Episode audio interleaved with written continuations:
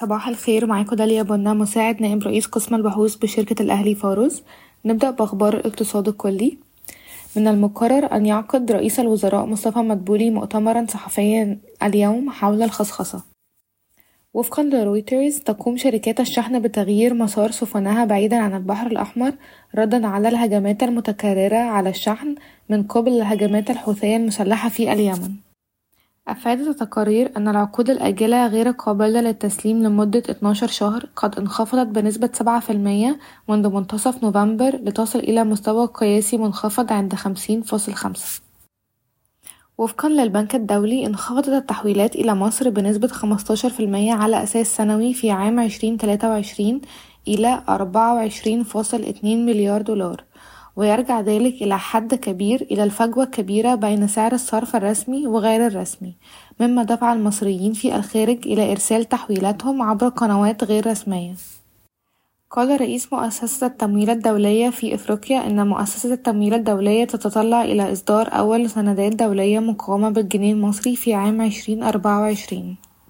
استوردت مصر مليار قدم مكعب من الغاز الطبيعي الإسرائيلي يوميا هذا الأسبوع ارتفاعا عن 850 مليون قدم مكعب يوميا كنا نستوردها في منتصف نوفمبر. رفعت شركة سنتمن العالمية لتعدين الذهب تقديراتها لاحتياطيات الذهب في أكبر منجم منتج في مصر بنسبة عشرة في المية. من المحتمل أن تمر البورصة المصرية بتحديث شامل لنظام وبرنامج التداول ومن المتوقع تنفيذه في وقت ما من العام المقبل. أما بالنسبة لأخبار الشركات والقطاعات وفقا للصحافة المحلية من الممكن أن تقوم مجموعة مكونة من شركة ايكون انفستمنتس التابعة لشركة طلعت مصطفى ومستثمرين أجانب لم تذكر أسمائهم بزيادة حصتها في مجموعة من الفنادق التاريخية ومن المتوقع أن تنتهي عملية الاستحواذ قبل نهاية عام عشرين تلاتة وعشرين.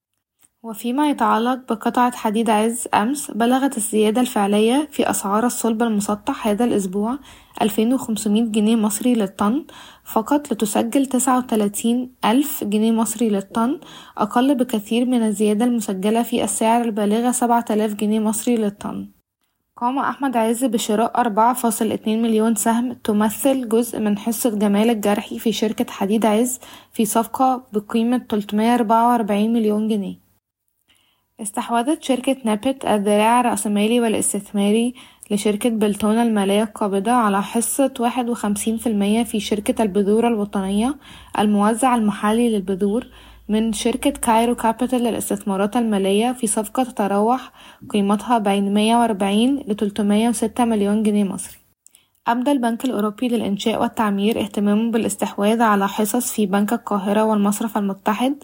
أما بالنسبة للطرح العام الأولي لبنك القاهرة فمن غير المرجح أن يحدث في ظل ظروف السوق الحالية. ارتفعت صادرات مصر من الأدوية بنسبة تمانية فاصل خمسة في المية على أساس سنوي لتسجل ميتين تمانية وتلاتين فاصل تمانية مليار جنيه خلال التسعة أشهر الأولى من عام عشرين تلاتة وعشرين. استحوذت نهضة مصر على ثلث شركة إنوفات الناشئة في مجال التعليم المبكر ستدعم العائدات خطط الشركة التوسعية. كورونا لشوكولاتة تخطط لإنفاق مية مليون جنيه على التوسعات لتلبية الطلب المتزايد. شكرا ويومكم سعيد.